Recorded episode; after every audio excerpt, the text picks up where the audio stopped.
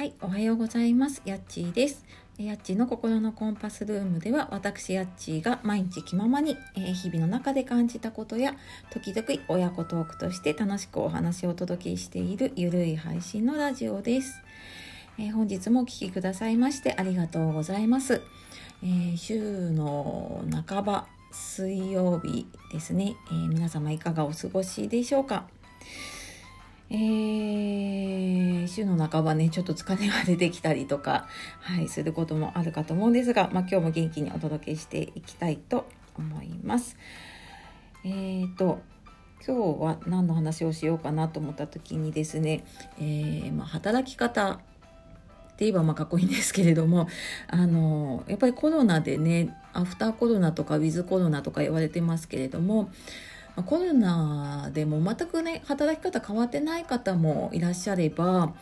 えーまあ、リモートになったりとかして、まあ、そのまま、働き方が変わったっていう方もいたり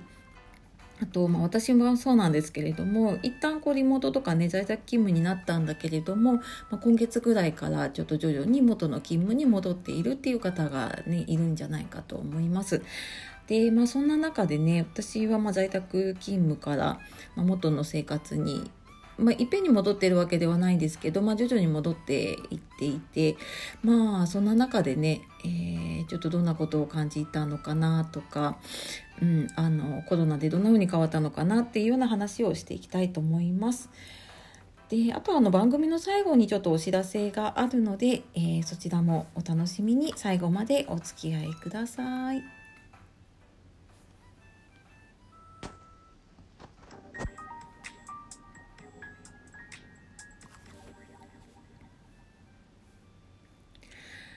はい。というわけで、えー今日はですね、まあ、働き方というか、うん、まあ、私の、えー個人的なので 言うと、在宅勤務からこう元の生活戻るのきついなっていう話ですね。まあ、そんな話をちょっとしていきたいと思います。えー結構ね、リアルな気持ちがこもっている話ですね。はい。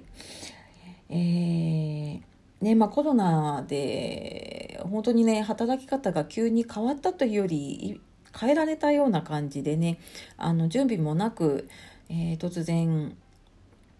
会社にやっぱり仕事に行くっていうのが難しくなってで、まあ、私、ね、前にも話してるんですけれども、まあ、介護とか福祉関係の仕事をしていて、まあ普段はあのご自宅だったりとか施設とかね回ったりとか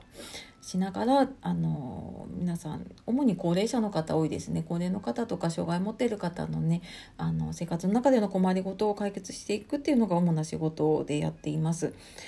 で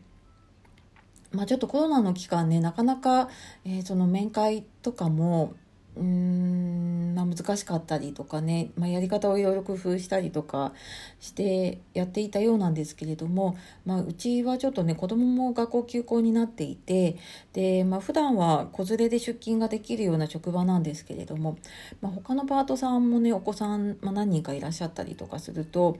まあ、結局もう子供同士が密集して遊んじゃうっていう状態になってしまうのでっていうことで、えーまああの在宅でできる仕事をやろうっていうことであの分担をしてやっていましたその期間ね。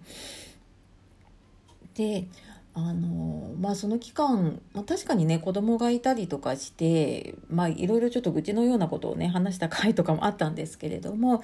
まあでもうんまあそうやって私も在宅で仕事をするっていうのが、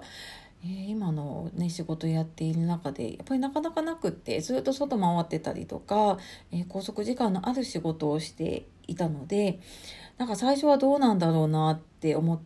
たりあとはん、なんかこう仕事とプライベートの区別がつかなかったりとかね、ま、時間の管理が難しかったりとかっていうのはあったんですけれどもそれ2ヶ月とかね続けていくとそれなりに自分のペースもできてきてで、まあ、その仕事と,、えー、と自分のプライベートの時間とっていうのがうんなんかうまく組み立てるとすごく一日の時間がね有意義に使えるなっていうのを感じてたんですね。でまあそこから、まあ、やっとその生活に慣れたなっていうところでまあじゃああの少しずつ仕事もねあの元の形でやっていきましょうっていう風になってでやっていった時にうーん、まあ、まずね時間に出勤をしてその限られた何時間っていうのをね会社で過ごすっていう、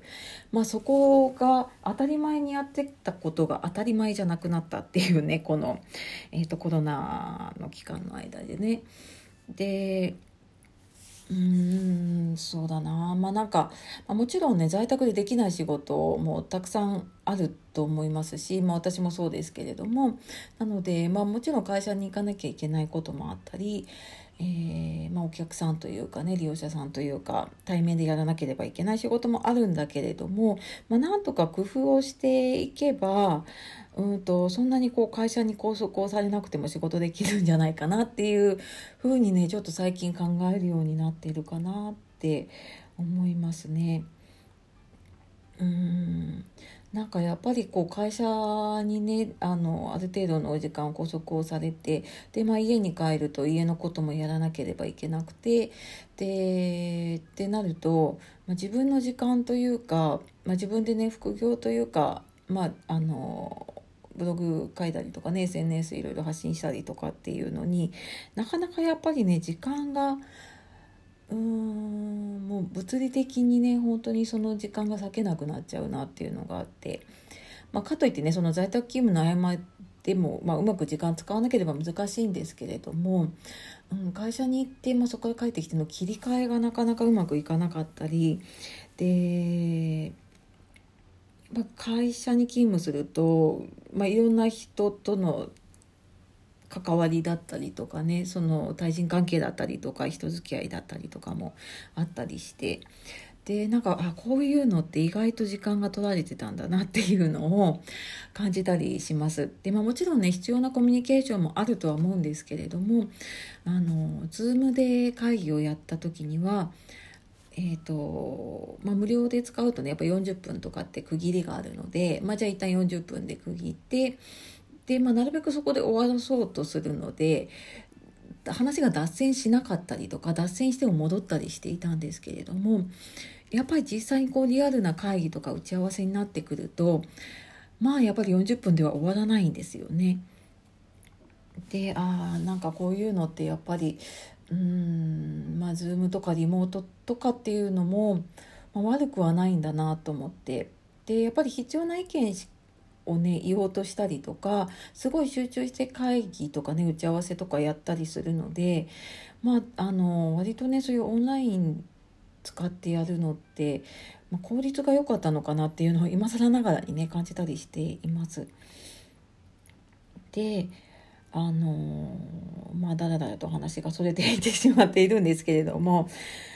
うんあのそうだな。まあ今ちょっとね悪いことばっかり言ってきたんだけれどもまあそうは言っても、まあ、家で一人で仕事をしているとね煮詰まる時もあるしうんなんかもう止まっちゃう時もあるし、まあ、そういう点ではねすごく会社に行くっていうのも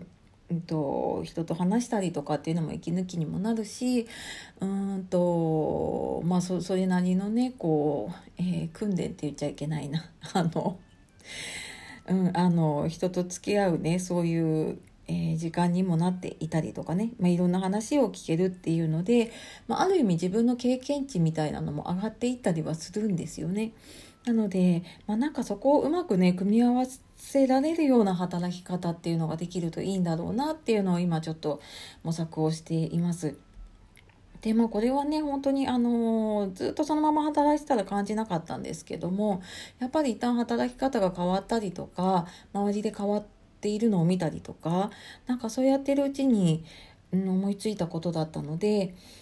うんまあ、コロナとかねなんかそういうのが悪いことばっかりじゃないんだなってそれをプラスに捉えようとすればプラスに変わることもあるんだなっていうのをね、えー、改めて感じさせられています。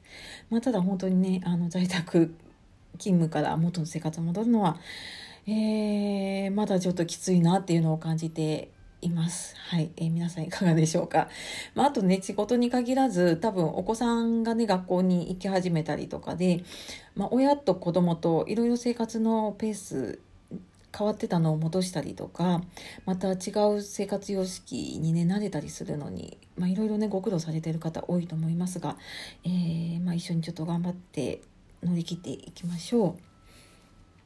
う。はいというわけでえー、っと、まあ、今日はその在宅勤務から、まあ、元の生活戻るのきついというか、まあ、働き方ねあのどうやっていくのがいいのかなっていう話をさせていただきましたで、えーと、番組の最初に言った、えー、お知らせなんですけれども、えー、また来週コラボをやりますで一応予定では7月2日の木曜日に、えー、第2回目の登場になる、えー、お待ちかねかな、えー、元健さんが登場してくださいます。はい。で、ちょっとまだ、あの、どんな話にするかとかね、まあ実際話したら違う話になるかもしれなかったりするんですけれども、えー、まあ普段なかなか音声で発信することはね、あのない方なので多分貴重な話が聞けるんじゃないかなと思って私も結構楽しみにしています。でまたちょっと詳しいこととかね決まり次第、えー、お知らせをしていきたいと思いますのでそちらの方も是非あのお楽しみにしていてください。はい、というわけで、えー、今日も最後までお聴きくださいましてありがとうございました。えー、今日も素敵な一日をお過ごしください。えー、今日もあえっと、夜お聞きの方、今日も一日お疲れ様でした。えー、今日もやっちがお届けしました。さようなら、またね